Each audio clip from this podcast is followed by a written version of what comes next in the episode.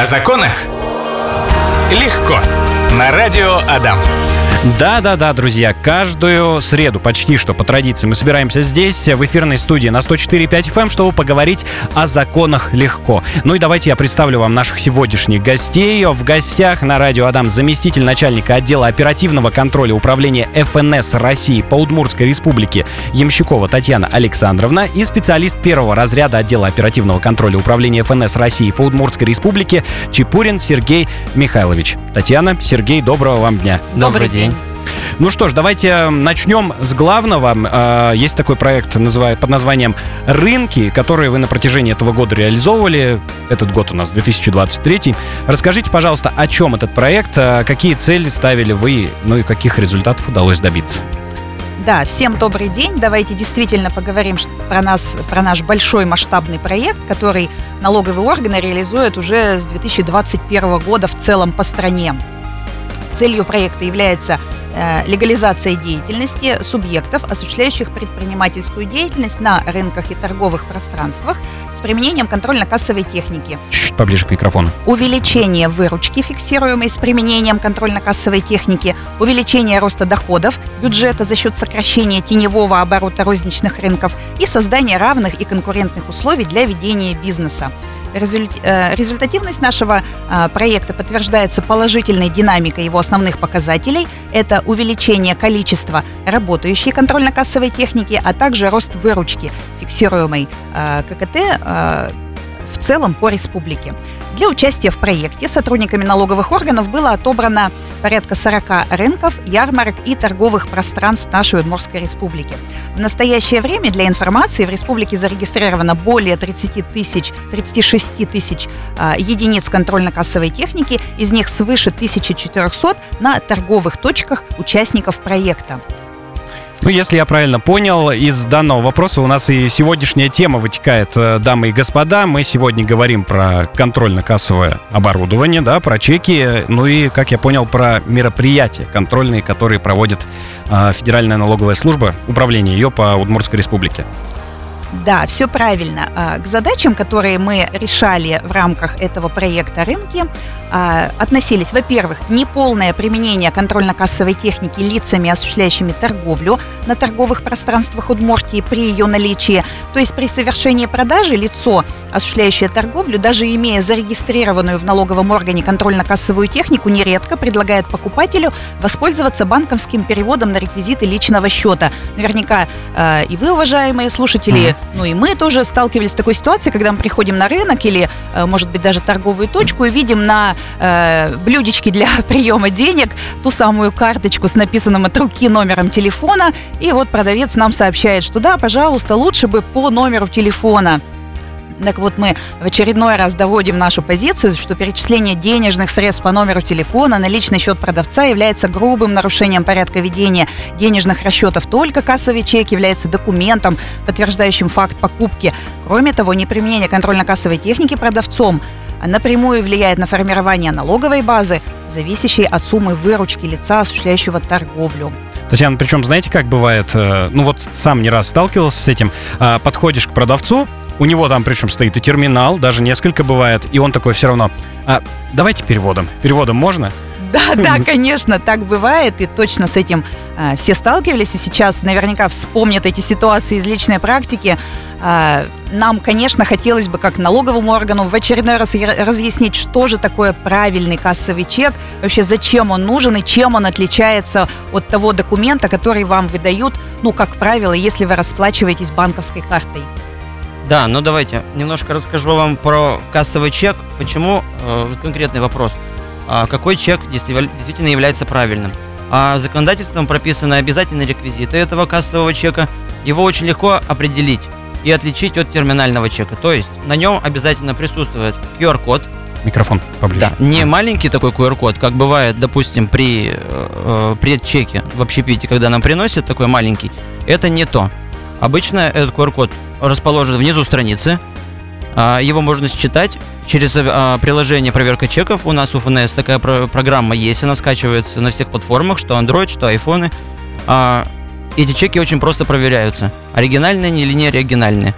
в кассовом чеке присутствует наименование организации или предпринимателя, который осуществляет расчеты, его ИНН, дата, время, место осуществления расчета, фамилия, имя, отчество кассира или продавца, который сформировал этот чек, наименование документа, признак расчета, в обязательном порядке там есть регистрационный номер самой кассы, который выдается при регистрации, а, ну и иные, э, так скажем, э, реквизиты. Они указаны все в 54-м федеральном законе. Возвращаемся к вам, друзья. Татьяна, Сергей, пришел к нам вопрос нашего слушателя Алексея. Здравствуйте. Как так получается? Когда приезжают к нам э, всякие ярмарки, то там 90% так и говорят. Или наличка, или через перевод. То есть организаторы все знают и все в порядке? Алексей, спасибо за вопрос. Действительно, вопрос очень интересен. Давайте будем разбираться. Применение контрольно-кассовой техники на ярмарках и рынках регулируется статьей 2 Федерального закона 54 ФЗ о применении контрольно-кассовой техники.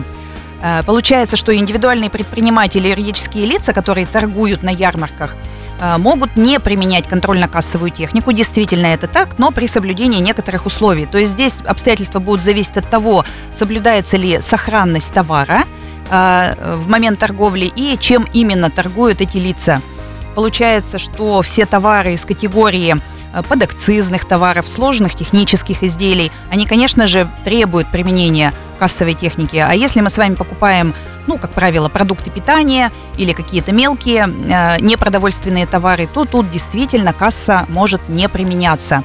Но самое главное, мы не забываем про защиту прав э, потребителя, то есть нас как покупателя.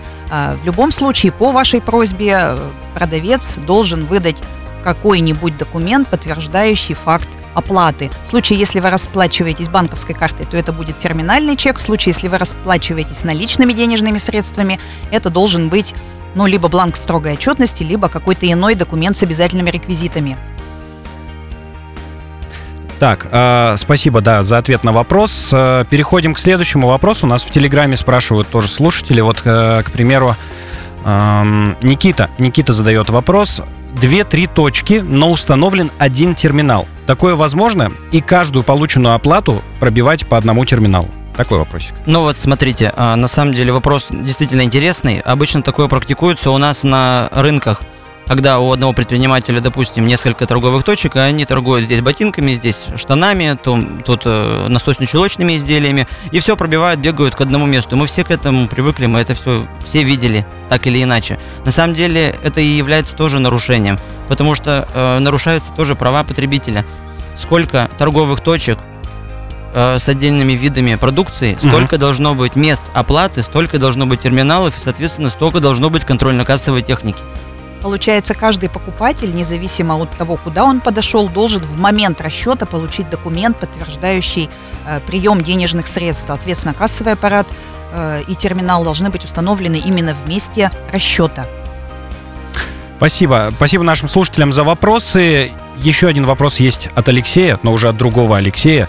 Тоже Алексей задает вопрос нам про QR-код. Говорит, часто обедаю в столовой, и там за оплату QR-кодом берут комиссию 1 рубль. Сейчас оплатить по QR-коду не могу. Это сбой системы или это хитрость какая-то и делают специально?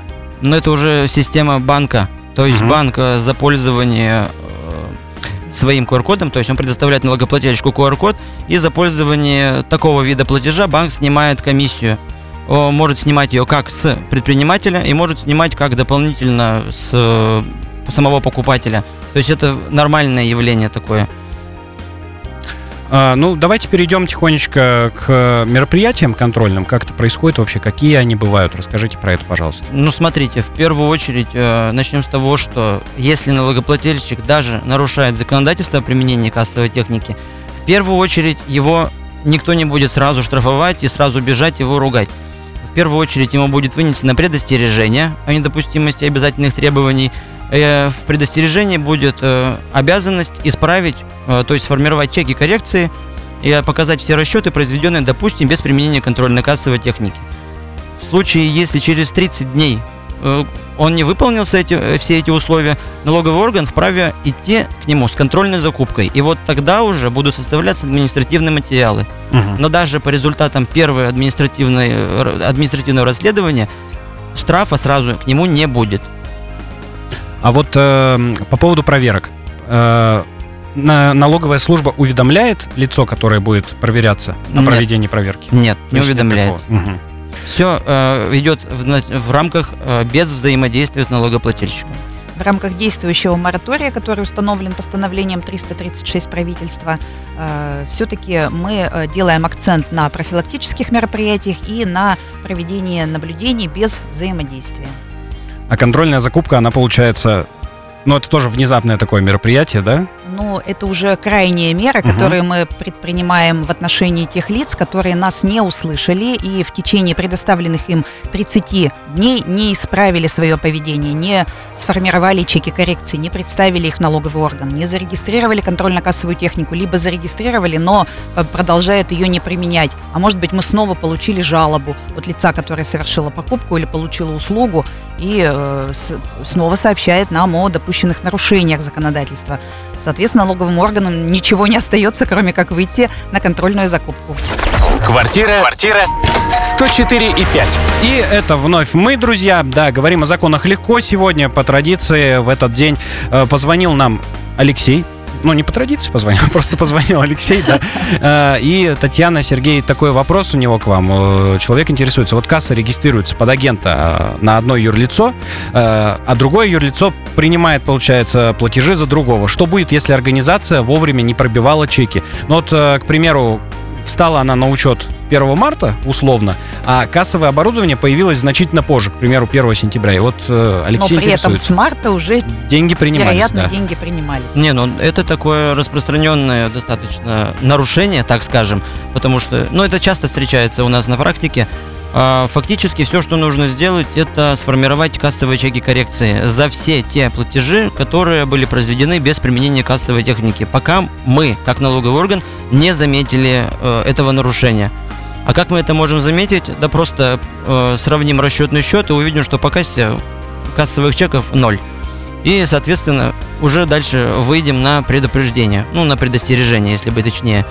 А, а вот кассовые чеки коррекции как раз-таки до момента, пока мы не заметили нарушения, освобождают налогоплательщика от административной ответственности. Это примечание к статье 14.5 КоАП РФ. Отлично. Слушайте, ну вот Алексей по телефону сказал, возможно, говорит, мой вопрос не будет очень интересен э, широкой публике, но, как мы видим, по количеству вопросов, которые к нам поступают, тема у нас актуальная, и по ней предлагаю продолжить наше сегодняшнее общение. Расскажите, пожалуйста, кому вообще нужны э, чеки и как правильный чек должен выглядеть? Вообще очень правильный вопрос, кому нужны эти чеки.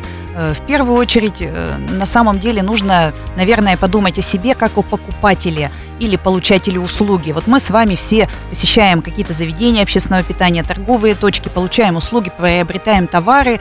И действительно, порой можно подумать, а зачем мне эта лишняя бумага в кармане, в кошельке, в сумочке? А может быть, э, не стоит и брать.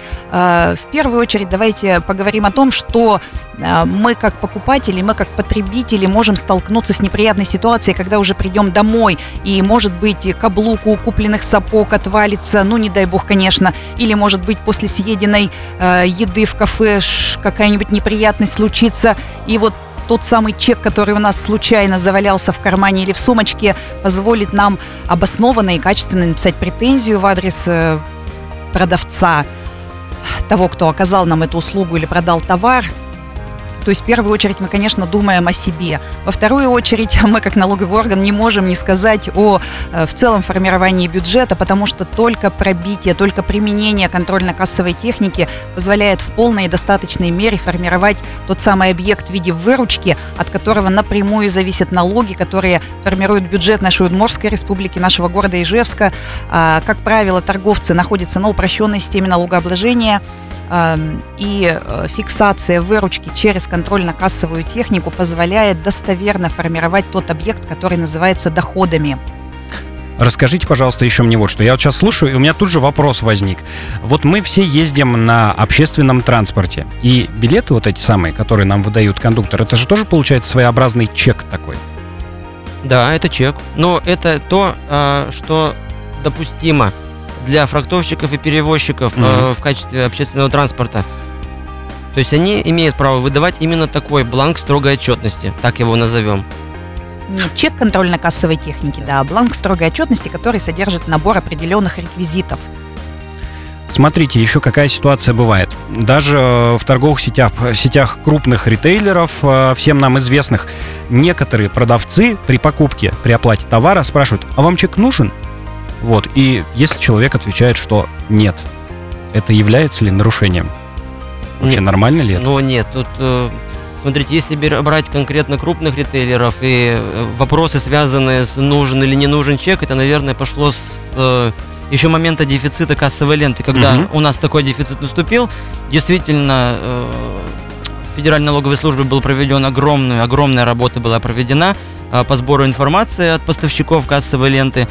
А, Сначала дефицит был действительно выявлен и действительно допускалось не печатать чек контрольно-кассовой техники, но это достаточно быстро закончилось, и э, чеки, ну, вот, вернее, кассовая лента, Да, был такой. она, она стала уже в Доступна, доступной, да, она дос- появилась в продаже, проблема э, исчезла, Да. и на сегодняшний день, э, если вы не получили чек, э, мы с вами должны точно понимать, не получение, не выдача чека продавцом, это все-таки нарушение законодательства о применении контрольно-кассовой техники. Поэтому, ну, наверное, в качестве просьбы от налогового органа, пожалуйста, при совершении любой покупки, я сейчас не говорю про крупные торговые сети, а вот э, рынки, торговые точки, обязательно просите именно кассовый чек.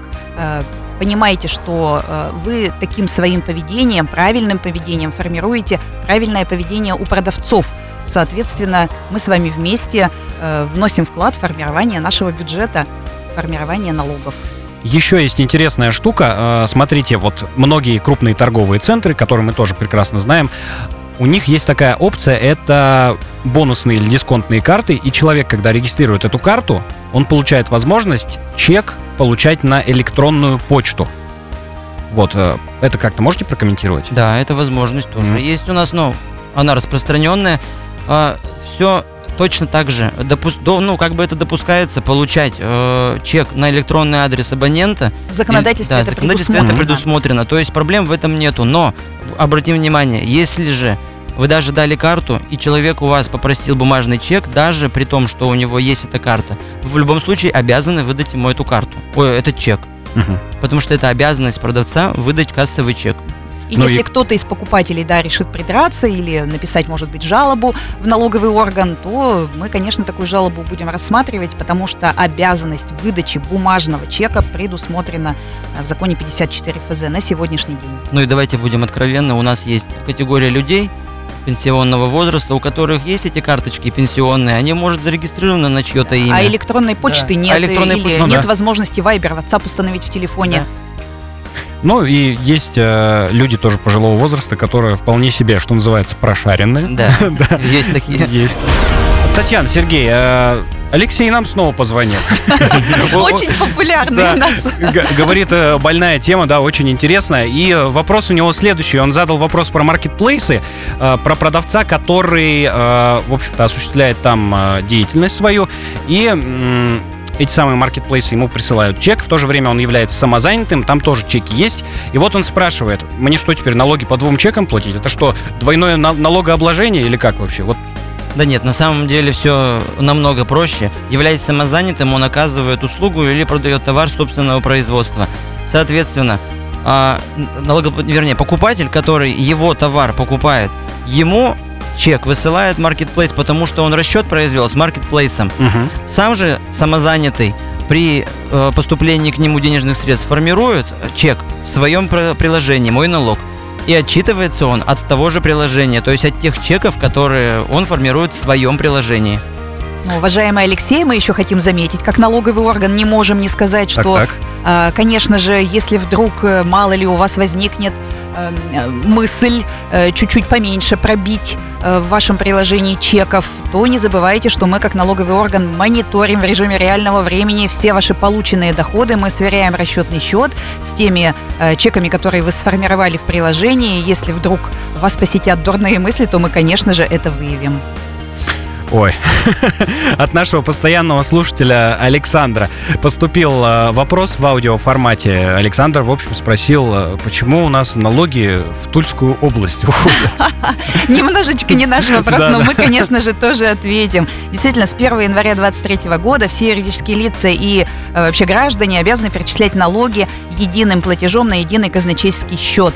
Многие действительно обратили внимание на, так сказать, иногороднего получателя в платежке для уплаты налогов. Сначала это было управление федерального казначейства по Тульской области, а с мая строчку изменили на казначейство России. В любом случае деньги со всей страны идут на счет управления федерального казначейства по Тульской области.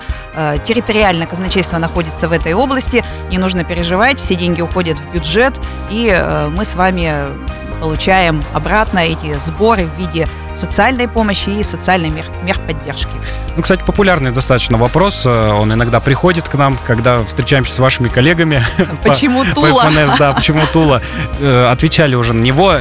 У меня следующий вопрос есть. Э, Вот все мы любим вкусно поесть, иногда очень быстро поесть, потому что загруженность большая по работе, времени не хватает. А Посещаем э, заведение общественного питания, и там при оформлении заказа, то есть при оплате, получаем такой талончик, что ли, с номером заказа. Это и есть чек или это другое? Нет, это другое. Это вам, а, так сказать, только счет для оплаты предоставляют, а, по которому, соответственно, дальше, в дальнейшем производит э, расчеты сам продавец. А на самом деле в чеке, чек, у, ну, как они это называют в общепите, они называют эти чеки фискальными. Мгм. На самом деле нужно просить именно фискальные чеки. Вот фискальный чек, в котором содержатся все обязательные реквизиты, которые я уже ранее озвучивал, а, их легко определить. Внизу всегда есть QR-код, и внизу всегда есть регистрационный номер, ИНН, адрес сайта ФНС, хотя он сейчас уже не особо является обязательным. Но э, зачастую они его используют. Но да, в общепите сейчас э, грешат этим, они периодически фискальные чеки не выдают, но это не значит, что они их не формируют. Ну, то есть нужен Опять. конкретный запрос. Нужен конкретный- Уважаемый, мне, пожалуйста, фискальный чек. Да, да, Да. пожалуйста, уважаемые слушатели, поддержите налоговый орган э, с точки зрения соблюдения кассовой дисциплины и всегда на вопрос, нужен ли вам чек, отвечайте «да, нужен». И даже если вас об этом не спросили, то попросите этот фискальный чек, этот кассовый чек, уйдите домой с этим чеком, пусть у вас душа будет спокойна, и налоговые органы, соответственно, будут проводить свои мероприятия тоже в режиме реальных доходов, которые э, вынужденно, может быть, в некой мере будут отражены предпринимателем, осуществляющим деятельность. Да чего там? У налоговых органов пусть тоже душа будет спокойна. Да, да, да. Да, все время я сожалею о том, что времени у нас мало э, в эфире. Так хочется еще многое обсудить, но времечко поджимает, друзья дорогие. В гостях у нас сегодня в программе о законах легко были заместитель начальника отдела оперативного контроля управления ФНС России по Удмуртской республике Ямщикова Татьяна Александровна и специалист первого разряда отдела оперативного контроля управления ФНС России по Удмуртской республике Чепурин Сергей Михайлович. Большое вам спасибо за Большое эфир спасибо Мгм, за вам вопросы. спасибо. Большое спасибо. и всего доброго. О законах легко. На радио Адам.